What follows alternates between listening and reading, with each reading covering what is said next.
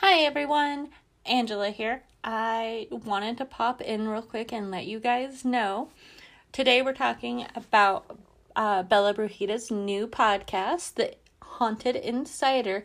It was supposed to come out tomorrow, but Bella, being the thorough uh, history nerd that she is, recently uncovered some more information about her topic and she wants to do, make sure she's thoroughly researching it and uh, adding it into the podcast. So the date is now May 5th for the launch. Don't worry, I'm still going to share it everywhere. So keep your eyes out. But it won't be tomorrow, sadly. We got to wait a little bit longer. But still. Otherwise, enjoy today's show.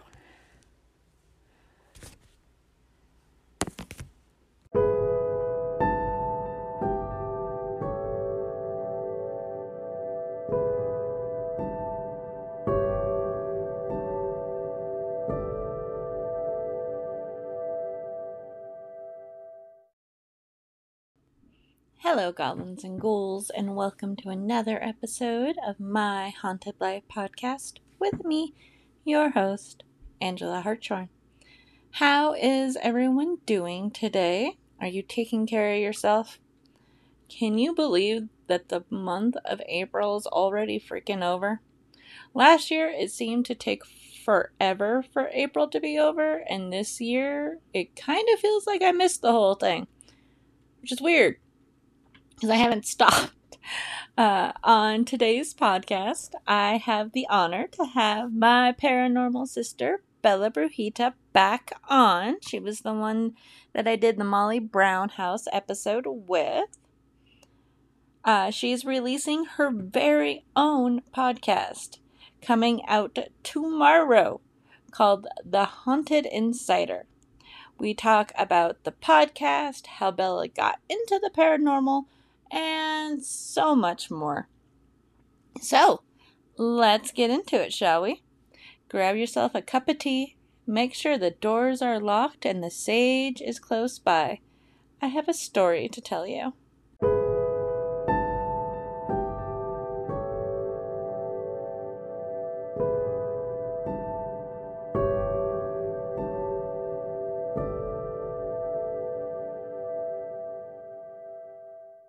So, yeah, might as well start. We've been bullshitting for quite for some time at this point. but we always do, so it's fun. So, today I am on with like best friend of the podcast, my girl Bella Brujita is back. Wow, Yay! Hey guys. Uh, and most importantly, you are back for a very specific reason. You're starting your own podcast. Yes, I'm so excited. Um, it debuts April 30th, mm. and it is called The Haunted Insider. Where did you come up with that name? Um, my mom actually. Really? she helped me figure that out, and she did the art, which is so cute and so adorable. She's like, "If you want to use a professional one, I understand." I was like, "No, mom, I'm using your art." That makes my heart so happy. She's a sweetie. I love that. So, uh, I mean, the the podcast is called The Haunted Insider, but what is the podcast going to be about? Um, I'm combining all of my passions into one. So, um, it's mostly about terrifying paranormal tales, but also with history and like verified history facts because I hate nothing more than going on a ghost tour and asking the guide, where have you gotten these stories? and they can't answer you. That's a problem. Or once I interviewed for a haunted tour company here in Denver, and I asked them in my interview, where do you get their stories? And the guy literally said, we made them up. and uh, I was shocked and angry because I went to college for a history degree. So I'm all about verifying yes. those facts. So I think that's what sets this one apart is it's a lot of history, but then I intertwine those spooky stories. See, that's that's the shit I like, obviously, and I feel like that's one of the mm-hmm. reasons why we really clicked. Um, uh, the last time you were on, we did Molly Brown House. But Yeah. before we recorded, you had to show me your little brothel book. Yes. This is so book. cool. Tell everybody about the blue book because it's it's just one of my favorite, I think, items that you have that you've showed me. So I wrote my um, junior thesis on Western prostitutes and Yes. prostitutes of the West. So friends periodically give me the Blue Book, which is actually specific to New Orleans, but it's a guide to the pleasure districts of New Orleans. And there was a book here in Denver. Um, it was actually green, and I'm trying to track down a copy so bad. Like I hunt each antique store. I haven't gotten one yet, but someday, someday I will. So everybody look for the The, the, green book. the green book in Denver. Yeah, and it debuted in 1893. They had this huge convention at the Oxford Hotel, which is the oldest continuous hotel in Denver. It beats the Brown Palace by a year. Nice. But what they gave everyone who came was like a basket of beer because of the Tivoli, which was an area. okay. And then they gave all the gentlemen the little green book because Market Street was our pleasure district and it's a hop, skip, and a jump from the Oxford. Marketing. Marketing's amazing. Marketing for Market Street. Ah, I saw what you did there. Yeah.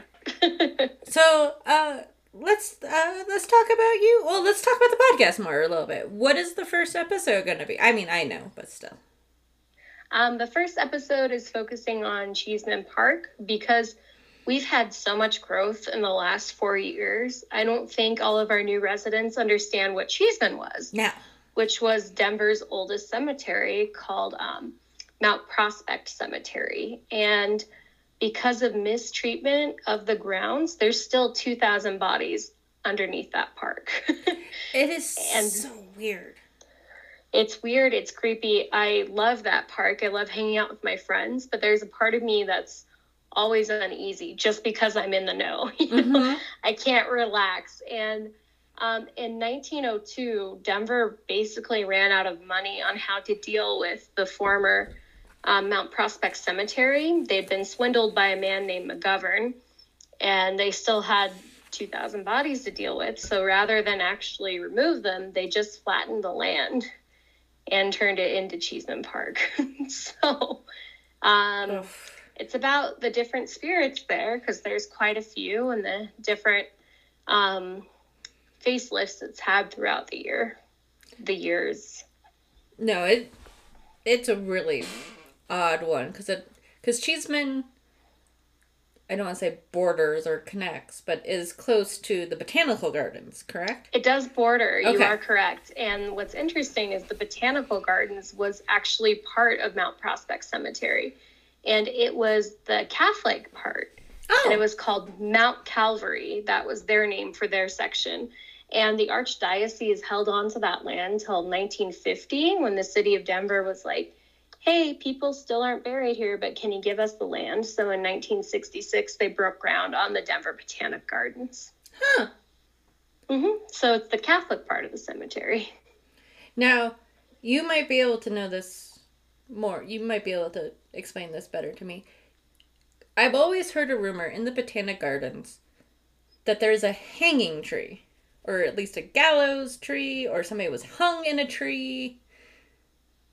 It wouldn't surprise me, um, just because if you look into early Denver, we were absolutely the Wild West. Oh, yeah. which is hilarious because they tried to change our image in 1970s like we lost 70% of our victorians because they wanted us to become the manhattan of the west which is frustrating you can't erase our history so the first man i know that was buried there was jack o'neill Okay. and that's why the cemetery at one point was called jack o'neill's ranch which i think is one of the best names ever and I'm glad you like brought that. up the hanging tree because in my research it was said he was hung nearby, but it didn't specify where. So maybe there's a tie there, and that might be the hanging tree. There you go. Because I know, uh, I know they do they do ghost tours through the botanical gardens. Yes, my old boss actually created the ghost tour for the Botanic Gardens, and I'm gonna do it's just you and I, but I'm going to plug this commercial. This is the best book ever on hauntings in Denver, and it's called The Haunted Heart of Denver, and it's by Kevin Pharris. His name is now Kevin Snow because he married his husband. Aww. But um, this book is where you can find all of your information on Denver. Nice. And so he was actually asked by the Denver Botanic Gardens to create a ghost tour for them. We should go.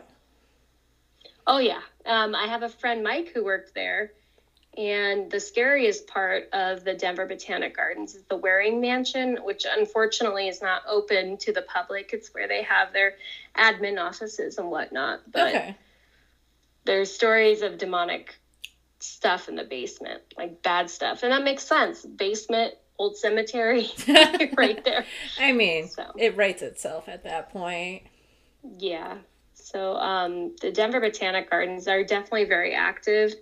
In particular, um, in the classrooms in the basement of the main building, the more modern one that was built in the 60s, there's a little boy who's said to be kind of a prankster. Huh. hmm Yeah, we're gonna have to go. We're. I mean, I mean, we're. I know we're like compiling this list of places we're gonna go Denver together. Denver trip. You have to come up. And I'm gonna take you. We're gonna do. You're gonna do Denver. I'm gonna do Manitou. It's gonna be fun. I love it. I'm so excited. All Uh, the ghosts. what else can people expect from the podcast?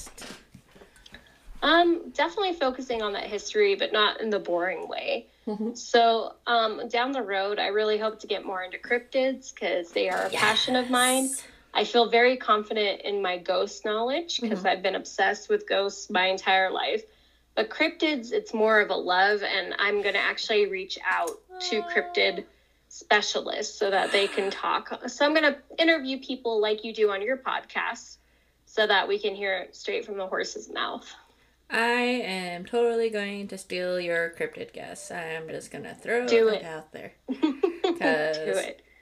I mean, I feel like that's one of our other weird bonding things is yeah, we have all this ghost stuff, we have, you know, our own experiences, but freaking cryptids. There's just something about them. My favorite burlesque act I do is um, Mothman. No! Are you serious? So I have a Mothman act, and um, um, oh my gosh, why am I blanking on her name? Uh, Sarah Serenadum, beautiful singer, sings Roxanne, but we tweaked the lyrics a little bit to Mothman. And it's my favorite act I've ever done because he's been my favorite cryptid since I was this big. Um, Oh in high school. I made a Mothman sculpture that was like toured the state of Colorado because they thought it was really good. So Mothman all the way. oh my god, that's so cool! hmm Oh my god, because I've been wanting to do a, a Mothman burlesque, but I can't. Now I'm like, crap, not with a live singer, no. Never mind. Never mind, take it back. But then, no, that's freaking awesome. Holy crap. Mhm. I would like to. I mean, the beginning of the podcast, still in the works, is definitely going to focus on Colorado because born and raised, that's what I'm comfortable with. Um, I'm also going to branch out into Wyoming, where my family's from, but I want to get even further out there. But I, I want to make sure all my sources are correct and the research is properly done because I'm a weirdo like that. no, I, I mean, I completely understand it. I'm the same way. And oh man, for a fun side project, the research, man. Oh yeah, it's, it's a lot of fun. Oh. Makes that history degree semi worth it, right? right? I'm like, oh. You, you like how I'm like, eh, maybe. But Maybe, yeah. uh, yeah, the debt says otherwise, but you understand. oh yeah. um, uh, let's go back to you a little bit. How how did you get into the spirits and the spiritual realms and paranormal and all that good Um, stuff? It definitely runs in my family, uh, more so on my mom's side. Uh, her mother was Welsh American, and so I think that's a lot of the old school sight. But my mom had sight in Mm. college, and she grew up, born and raised Cody, Wyoming, 50 miles outside of Yellowstone, and she went to college in Laramie. And she would tell me these stories where, like, she would work all night and then leave to go home on Thanksgiving at like 8 p.m And of course, it was before the highways were finished. So she'd have to take these sketchy ass back roads from Laramie to Cody. And she'd talk about seeing wagons crossing the road in front of her. Oh. And I would just beg her to tell me all of her stories. She also encountered um, a Native American woman in a small town.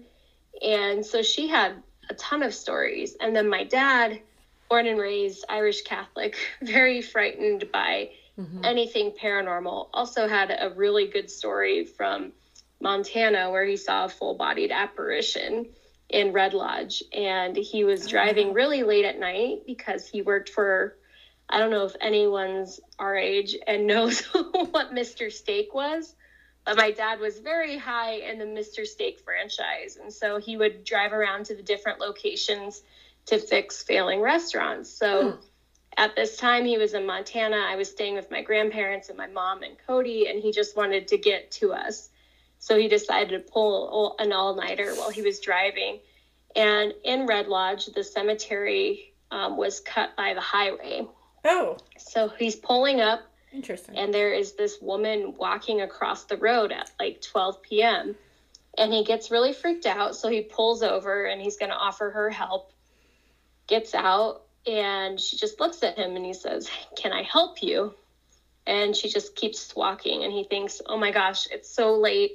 I'm seeing things. And he starts rubbing his eyes, gets back into his car, and then she is behind his car, looks at him, and walks straight into the other side of the cemetery. and he drove the four hours from Red Lodge to Cody in about two and a half because he was speeding the whole way. I literally just broke out in chills. Holy mm-hmm. shit. So these are the stories I'd ask for my family. Like, tell me ghost stories. Tell me ghost stories. And my poor daddy hates that. He's so scared because he's had one of the best, oh. you know, encounters. yeah, that's like what people dream of. I, except for him, of course, that's who always has those encounters. And um, my first one that I can remember, I was about three years old, again in Wyoming. It's a common theme and my parents took me to um, i believe it's called the wagon box massacre but it was um, where native americans attacked a group of pioneers. And when i was little the wagons were still in a circle. Now they're decrepit and gone. But we went to this site and um, i remember seeing four native americans on horses up on a plateau. And one had a Whoa. and it was so clear to me and I wanted to run to them. And my mom's like, Where are you going? And she's holding on to me. And I kept saying, because I wasn't as politically correct as I am now, Mom, I want to be with the Indians. I want to see the Indians. Yeah. I kept saying that over and over. And she just thought I was crazy. But now that I think back, I think it might have been a residual haunting that I was, in fact, seeing because oh. it was so oh. clear to me. Oh, man. No, that's a good. That's a good first encounter right there. Yeah, and I'm what you call um, a crappy medium. See, I, I love can... this. You've told me this. Explain what you mean by crappy medium. So, I worked at the Molly Brown House from age 13 to 31, um, on and off. So, that's a huge chunk, and oh, that place is incredibly active. So, when I walk into a building and I feel the same feeling that I would at the museum, it just wouldn't register with me. Like, to me, it was the norm until I was away from it for about this last year and a half, where I'm like, oh my gosh, that is what hauntings feel like. Mm-hmm. So I'm definitely what I would call a spiritual empath, where I can walk into a room, I can sense where the spirit is and how they're feeling. If they're angry, if they're scared, if they're happy, I know exactly where they are but sometimes they want to talk more and what they'll do is they'll say their name over and over again and i'll hear it in my head and once i acknowledge their name then it's like the floodgates they just start talking a ton.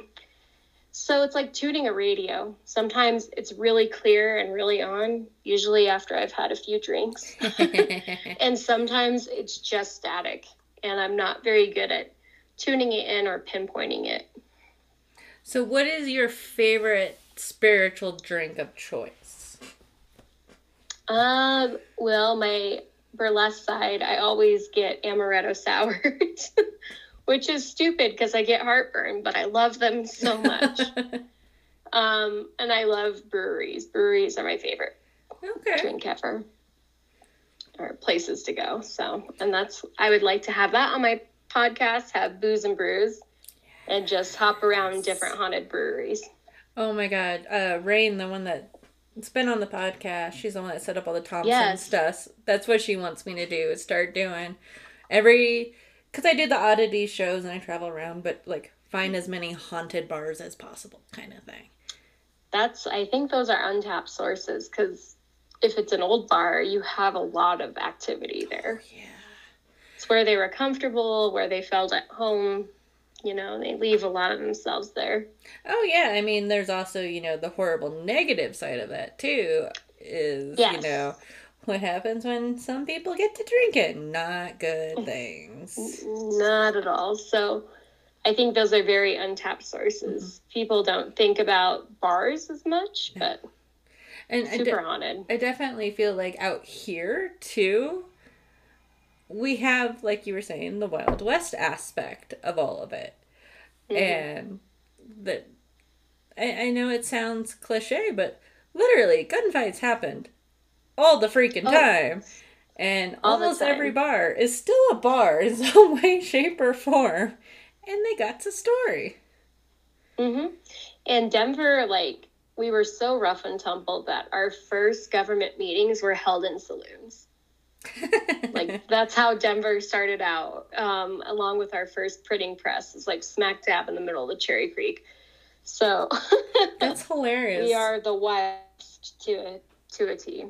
Uh, I think Cripple Creek was similar with uh, uh, town hall meetings being in the bar.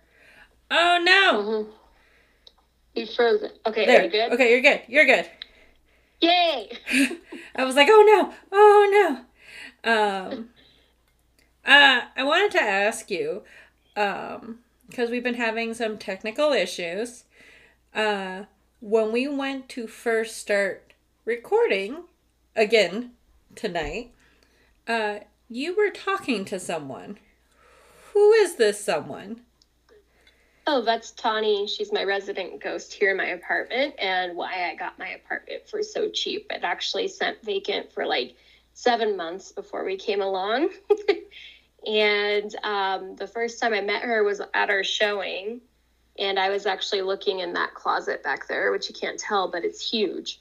Like it goes back. It's a walk-in closet. Nice. And um, when I opened it up, I like went around the corner and I was like, "What's here?" And she was hiding, and I scared her and she scared me. And again, I couldn't physically see her. It was my shitty mediumship where I'm Mhm. like, yeah, I walked into this cold gust and I was like, "Oh my gosh." Someone's here, and I just scared them. So like, I Oh, ran out right away, and she was freaked out because she was hiding. And um, I told my roommate then at the time, like, I want this space. And so um, the first time she really made herself known, I was not particularly happy about. But I had um, my, what do you call that? Over there, where you put your makeup on. My Uh, vanity, set up with my Yeah. skull lights. And I was sleeping, and she started pulling off one of those skull lights one by one and plinking them on the table. So it was making this terrifying sound. And it was like after midnight. And I sat up and I had a talk with her. And I was like, I honor that you're here and this is your space, but it's my space too. So my rules are you have the run of the house till 9 p.m., then my bedroom is mine till 9 a.m. And after that, she really followed it and she was cool with it. And um, she would get really angry anytime her house was messy. And she'd make herself known by little bangs and knocks or messing with my then roommate's music. Oh no. And then um, if you keep it like clean and nice, she's really quiet. And I haven't really had her around in about a year. It's kind of sad. I miss my ghost roommate. Mm-hmm. But I got that her name was Tawny. Um, she passed away very early from a drug overdose. Mm. And she liked this location because I'm really close to what formerly was the Rainbow Music Hall. Oh. And she was like a disco diva. So she loved being that close. Now it's a Walgreens because, you know, Denver. oh, that's They flatten anything of value and build crap on top of it. So she was very proud of this apartment, kept it pristine. It was her pride. And so, yeah, um, there's also stories like there's a courtyard and we have other units on the other side, and that's like the bad haunted side. But um, I'm not too close with my neighbors, so I just hear like of a lot of poltergeist activity, but nothing Ooh. more. Interesting. Mm-hmm. The unit across from mine, um, no one stays in there very long, usually about six months. And if couples go in there, they break up. And they have a lot of like audible fighting where you can just hear them at night yelling at each other. So I think that's kind of interesting. Huh. Mm-hmm. That's sure. No, I found that very interesting. Because sometimes you just you get that vibe. You know, mm-hmm. there there was actually an apartment here in Manitou we looked at one time, and we walked in I immediately had this horrible sensation. I didn't Walked know what it was. Jordan got the same vibe, but he's not as open, or at least not honestly open about things spiritually. And we went out, and what they did, they set up a showing where there's a ton of people there all at one time. Mm-hmm. And suddenly everybody's mad. Like, as soon as everybody left, everybody is like angry and upset like the whole group was and so everybody like splintered to hurry up and try to get their application in before the other one it became this big race and jordan and i are sitting there going like trying not to kill each other. I was like this is freaking weird. This is not our place. Holy crap. Because there was like nothing. No reason mm-hmm. for it whatsoever that everybody lost their mind. So i know exactly what you're talking about Yep, no. the one across the way. There's places where energies are just bad and you don't know why. Yeah. Like I went to college at Regis University, which is pretty old and creepy here in Denver.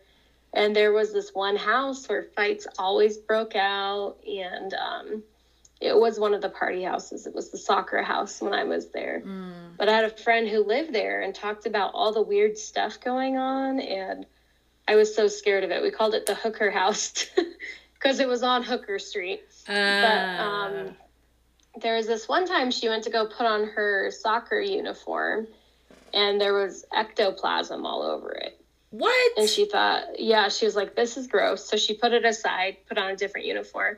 And she got so busy with college because college, college till the only uniform that was left was that messed up one. And she put it on and went to play a game, and she was so injured that she could never play again.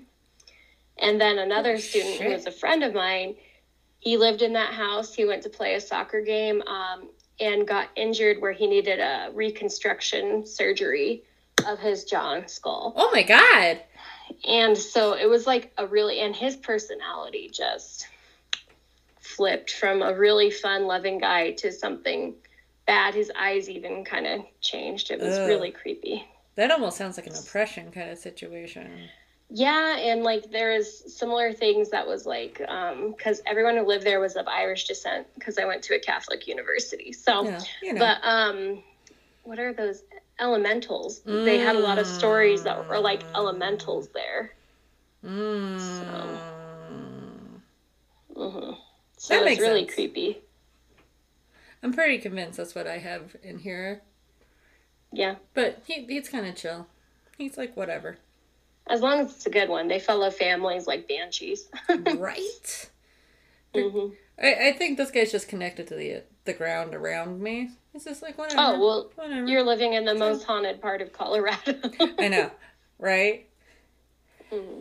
Fun thing. So, what would you say is your favorite paranormal experience that I've had? That you have had. Okay, well, we didn't talk about this on the Molly Brown episode, but we're going to talk about it. Oh, but okay. um, they moved the Kirkland Museum, which literally used to be right behind the Molly Brown House Museum. That's where the original studio was. Okay and they physically picked it up and moved it like four blocks down to the Golden Triangle. It was this huge event, and um, it took a lot of work to actually get it on the truck, and bricks were falling off of it. And it was this huge city event, and about that whole week, like stuff was going crazy.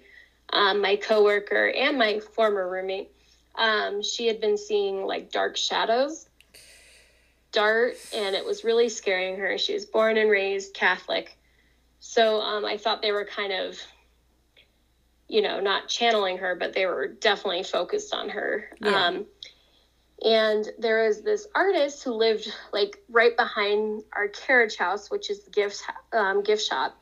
And I went to talk to him, and he's like, "It's the weirdest thing. When they picked up the building, all of the clocks in our apartment building stopped." And I was like, "What are you talking about?" He's like, "This is an atomic clock," and he brought it out, and it was frozen, which can't happen with an atomic clock. No, it's and not then, supposed to. No, and so um, that day I went to go close the house as I usually do, and um, I always had this habit of after I turned off all the lights in the kitchen, I'd look, and there was this entity standing in the butler's pantry, and I had just seen that stupid scary movie Lights Out like two days before and I definitely say go look at the trailer. It is so creepy. Um, the ending really ruins the movie because then it's not scary. But this entity they present is very scary, like seven feet tall, dark, pokey fingers. And that was standing in the doorway. And I freaked out and I ran to put the code to the alarm in. And it said, can't alarm movement in the kitchen. Uh... So I, I, I ran out of the building grabbed my coworker who had been there for 14 years and said, please come in with me. And so she came in and she went into the kitchen. She's not afraid of anything. I was literally hiding behind her like a child. And she goes, Hey, we want to go home and we're tired. So just knock it off. And she went and she was able to alarm the house and it was all good. But that thing that I saw in the doorway was so like just pulled from that movie that it led me to believe it was a boggart. Oh and it was taking on something fresh in my mind that had scared me. So, um, and I don't think I know all of the entities in that house. It was not connected to the house, but it's just weird that it happened on that day in particular in that week where everything was going wrong. That I mean that makes sense. Uh, for people that don't know, what is a boggart? A boggart, I believe, is from Gaelic um, mythology, and if you're a Harry Potter fan, I was gonna say nerd. they definitely show that, but um, it's a creature that takes on um, the appearance of whatever scares you the most. Mm-hmm. And the two things that scare me the most are lightning and ice. So it'd be really hard for a creature to embody lightning or ice because I slip on ice and get hurt all the time, and I'm just terrified of being struck by lightning. So I think that's why it picked that movie creature from my brain. Huh. Makes sense. I don't see why not. So it's not my favorite, but it was definitely the scariest one I had where like your blood runs cold and you're tingly and you can't think and you're just trying to get out of like fight or flight. You're just trying to get out of there. Yeah, that's yeah. No. Oh, that's so scary. No, no. Mm-hmm. Yeah, when you come across cuz they're almost not even they're they're such a weird it's like saying banshees are just ghosts. They're they're like yeah. a different level. Otherworldly. Yeah. Definitely. There, there's a little like, bit something more. I think they're these beings that are as old as the earth itself. Yes. And so, like you're saying, they give off different energies. Where, like, if it's a spirit, you're like, oh, you were once human. I can feel that humanity in you and these ones you're like oh you're like a wild animal. Or you're something yes. completely different. I'm going to give you your space and freak out. Yeah exactly. I'm going to i'm going to walk away slowly and not take my eyes off of you until i'm safe and i can run away. Mm-hmm. and uh, that's the only time there's been a bad one that i could feel in the molly brown house museum because everyone else is super chill. It's interesting. And what what was the place that got moved again um, the Kirkland Museum. So okay. it's the Kirkland Museum of Fine Art. Um, he was an artist, mm-hmm. and his studio was there from like 1904 till 2018 when it was moved. Huh. And it's a really cool museum. My favorite part, because I'm a terrible person, is no kids under 16 are allowed. I love it. Uh, another thing I wanted to pick your brain about so so much during the Molly Brown episode. And we couldn't, that wasn't the point of the episode. But you're kind of like the point of this episode. So I get to ask you questions. Yes, of course. I want to hear about your haunted exhibit that you did. Cool. The one at DIA? Yeah. Sweet. So, Denver International Airport asked us to help them with a haunted Denver exhibit. And the Margaret Brown House Museum is very much like they want to be historic as possible and hush hush about any haunting. So, um, what I decided to do and the direction we decided to go was showing what a big part of Victorian culture hauntings were. Mm-hmm. So, how I set it up was um, we talked about when Margaret went to Egypt, which was actually in 1912. Okay. And this is the anniversary because Titanic would sink April 14th. Oh. So, yeah. we're right here. Um, but she was in Egypt and she went to this palm reader and he said, I see you surrounded by bodies and water. And this was a palm reader in Cairo. And she didn't really believe in that. She was Huh. pretty, you know, logical. But it freaked her out enough to get a Ushabti, which is, um, they are helpers in the afterlife. They're the little blue Egyptian statues Okay. that pharaohs will be bur- buried with. Um, and so then, like a day after that palm reading, she got a telegraph that her first grandchild was gravely ill. So she wanted to book the first passage she could to America, and that's just so happened to be the SS Titanic. RMS Oh. Titanic. Not the SS, that's the minnow. Anyway. um, on the Titanic, there was a mummy, and Margaret brought back so many artifacts in all of her travels to the Denver Museum of Nature and Science. So it's never been confirmed, but I believe that mummy was hers, and she was intentionally trying to bring it back to the Museum of Nature and Science. Oh, interesting. hmm So I don't know if that doesn't really answer what you asked. No, but I love that story. That's amazing. Um, but so in the exhibit, I had a Ushabti to show that. And Margaret also, um, she was in the time of spiritualism. So at her house, she did have mediums come for parties. And so I had a palmistry hand in there, and we had playing cards, which were from the original collection. Because a lot of times in the 1800s, people didn't have access to the Rider Waite tarot deck. Mm-hmm. So they would do tarot with actual playing cards. So that's why we had those in there. And yeah, it was just about um, seances in the 1800s and different practices that were common, but now people kind of shy away from. Everyone thinks the Victorian era was super rigid, which it was in many ways, Yeah. but they were more open spiritually than we are now. Oh, totally. Uh, you were telling me about one of the spirit boards you. Yeah, had. so I had the pleasure of, for that exhibit, we worked with um, the Denver Talking Board Society. And so they loaned us two of the earliest talking boards that were ever manufactured. So um, we had those spirit boards in the exhibit, which was great. I'm, I'm making notes. Oh, no worries. They're great. Contact them. Um, Merch runs it. It is his passion. He's a great guy. And um, the woman who named the Ouija board actually lived about a block away from Margaret Brown. Yes, we Mhm, talked about her name her. was Helen Peters Nosworthy. Yeah. hmm And so she named it the Ouija board. No, that made we talked about her a little bit on the. We did a Ouija board episode with the admins a little Yeah. ways back, and I was like, "This is my nerd thing. She's in Denver." She's buried in Fairmount Cemetery. And if you haven't seen her gravestone, it's worth the trip because it looks like a Ouija board. I've seen pictures, but I have a strong feeling it's just, it's not the same. Oh, it's great. It's wonderful. And um, so if you were to go to Denver, there's Pub on Penn. And if you go back in time, it would be the building next to Pub on Penn, which Okay. was where her house used to stand. Oh, so add that to the tour when we get up there, Exactly. because I kind of have to. That sounds amazing. and that building itself has a lot of weird claims and attracts a lot of interesting residents.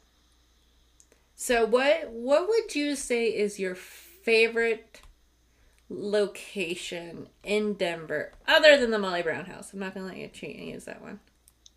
Um, mine would be, and it's a shocker, Lodo's Bar and Grill. Really? the original Lodo's Bar and Grill because that was the best brothel west of the Mississippi. Um, it was the House of Mirrors, and um, they've Oh. kind of enveloped it. So they built off the side of it and gutted the inside, which kills me. But that was Mattie Silks' brothel. And Oh. Before that, it was Laura Evans. She bought it from Laura Evans. And if you talk to anyone who works there, they just have stories for days. And that was my favorite. So I did two tours um, with Denver History Tours. We had the Lodo tour and the Cap Hill tour. And my favorite was the Lodo tour because it was a little darker and more for the adults and Mhm. capitalized in the red light district. That sounds. Add that to the list. Mhm. Nice. And it's kind of like, I don't want to say, I hope your podcast is marked as explicit because it's kind of a douche bar. a little bit like you know the types the chads go there but um two women actually killed themselves within the walls so Oh, that shit. activity is definitely still there like working girls kind of thing, probably. um so when it was a brothel uh there was one lady and she had just finished business oh my god, I love with the you. police chief and it was christmas eve and she he was tying his shoes and then he heard his revolver click and she shot herself in the head and then there was another woman in 1913 who hung herself on the back staircase wow. yeah and then we had our own jack the ripper which was a very creative name known as jack the strangler Yes. and he like haunted all of the red light district and killed three women You were telling me about him, and I had never heard about him until you brought him up to me. And I was like, Yep. what? What? I'm like, I had to go tell uh, other friends in the art center and interrupt their work to go, holy shit, have you ever heard of this? And no. Jack the Ripper. He's um he was never caught, but he only killed women who were immigrants. What? Yeah, he killed a German worker, um, a French worker, and the first Japanese worker on the line, as it was called. Her name was Kiku. wow. Mhm. Huh. And where, I mean, I hate to go into like gruesome details, but was it similar to how Jack the Ripper kind of did? 'Cause he's kind of known for his, uh, I yeah, he Gutting? was really Brutality? gruesome. Um, I think their similarities are in dress. So he always was dressed to the nines, top hat and whatnot. But he killed his women all in the same um, kind of method. He usually wrapped something around their neck, usually one of their items of clothing, okay. hmm like a camisole or um, stockings. Okay. hmm It's funny how that gets, that moniker gets reused over and over again anytime. Yeah, and he would escape um, in the alley between Market Street and Blake Street. So he was never apprehended. Oh, he escaped. So, like, people, the, he was never caught. He would Wow. kill him and then sneak out the back door, which is really weird. I'm not sure how the professor, which was the professor was a name for a bouncer back in the day. I'm Oh. not sure how they didn't stop him, but I mean, probably rich white guy, dressed to the nines. You, exactly. you, you didn't take extra notice. hmm Or you didn't say anything at the very least. Mhm. Huh. Yeah, we're gonna go there. Yes. I'm just like adding to your list of things. And Blake Street was Denver's Chinatown, which everyone goes. Denver had a Chinatown, and we did before Yeah. the Hop Alley riot, which was terrifying. It was um, when everyone came from Auraria, which is literally across the Cherry Creek in Denver. Yeah. They were um, Auraria is like two years older than Denver, but they were rival towns till Denver enveloped Auraria. And so um, there was this angry mob that was mad that the Chinese were doing really good business. And so they stormed all of Blake Street and set it on fire Oh my god. and hung a Chinese man from a light post that's supposed to be a ghost you can see on a full moon in October, you can supposedly see his shadow hanging Oh, wow. and swaying. Um, but the women of Market Street opened their doors to all of the fleeing Chinese and fought off the crowd for two days with high heels, bricks, and champagne bottles. Holy shit.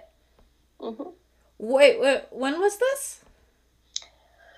Ooh, dates. I've gotten so rusty. Um, I want to say 1889, Oh, right wow. around there. It was prior to the Chinese Exclusion Act. Yeah. I'm like, I, you know, I can tell you, you know, here history and blah, blah, blah. Denver, I'm like, I know nothing, next to nothing about, really, other than how it connects to, like, places down here. And it's a lot darker than people want to say. Yeah, I'm like, You know? holy crap, I'm like, that's the big city. But, I mean, that, hmm that that's not bad. We, we, you know, we had all our fun stuff down here, but holy crap.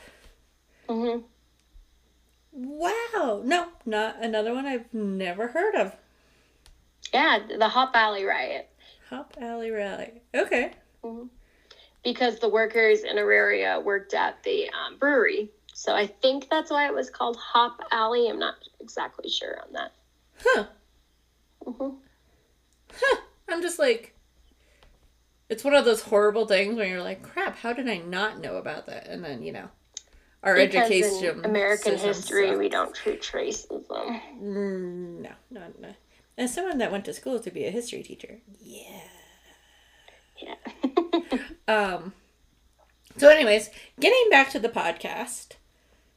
When so it's coming out April thirtieth.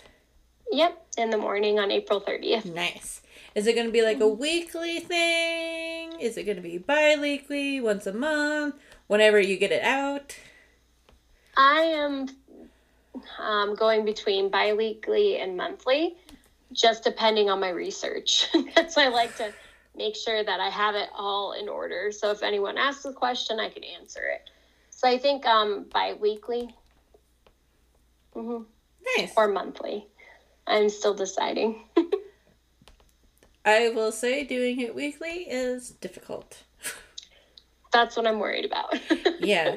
like I have a friend that does a daily one and it's just like I don't know how they would do that. uh-uh tanya if you're listening i love you but i i i can barely get one once a week done i don't know how she does it daily but um awesome and so the idea is friday mornings at the very least kind of thing hmm awesome well we're definitely gonna you have to like tag me in things and we'll definitely share it in the group as well Awesome. because I have a feeling we're gonna.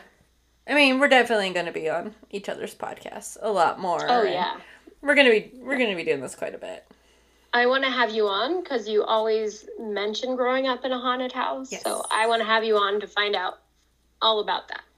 Fuck yeah, that'll be fun. Oh yeah, like I, I I will say I think one of my new favorite uh moments with you is you making sure the podcast was explicit so you could say douchebag.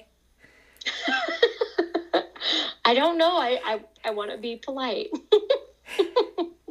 Well, my answer to that usually is, "Is it okay if I swear?" I'm like, "Yes, of course it's okay if you fucking swear." Swear away. totally Fuck down yeah. for that. Um. Well, my dear, yeah, I think. I mean, we literally have been talking for half an hour, hour before the podcast even started. so yes. That Uh, seems to be a theme with us. we do. We get we get to talking, and it gets dangerous for like everybody's time and schedule, but that's okay. Um. But thank you so much for being on. The podcast is The Haunted Insider coming out April 30th. We will share it everywhere. I'm so excited. I'm so excited and proud of you. Oh my god. Thank you so much for helping me. I didn't do that much. I really didn't. But Anchor's a huge help. Shameless Right. plug. it's like stupid easy. I love it. Mhm. And until something stupid happens. Otherwise, it's stupid easy. Oh yeah, it's very us technology, which is Yes. good. Wh- Which is funny because uh, my uh, computer they don't have an anch- Anchor app on the computer. Oh no. So uh, you can get it on your browser, and it says that it will film or record for uh, 30 minutes at a time. But it was only doing, for like the Thompsons episode, it kept cutting out at five. Oh no. Yeah, I'm at like 14 and it looks like it's almost done. I'm like, no, no, no. I have more for you. oh no. I know. Yeah. Uh, segments are the best thing in the world. And see, we're getting off track again. So, uh, thank you again, dear. I'm going to end the podcast and Thank we'll talk so more much. about this. So, Bye. Bye. Thank you.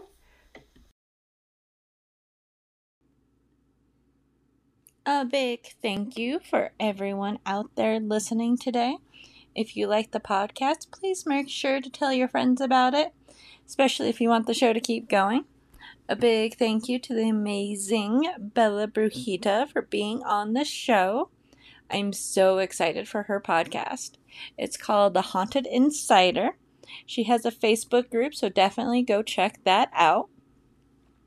We have been joking about starting our own Colorado Paranormal Podcast Network at this point. We'll see what happens.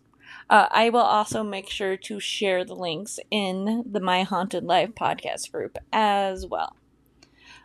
If you have a ghost story to share, don't forget to drop me a line at myhauntedlifepodcast at gmail.com.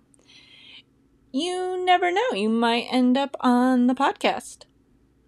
If you like what you hear and want to support the show, please subscribe to the Patreon page. Podcasting is surprisingly time consuming with all the research, tech issues, which I have a lot of, and scheduling, and it just starts adding up. I would love for the podcast to one day pay for itself, if that makes sense. So, you can support the show for as little as $2 a day. I'm sorry, a month. Speaking of tech issues. And that's it for the show. I'll see you all next week on my Haunted Life podcast. Bye.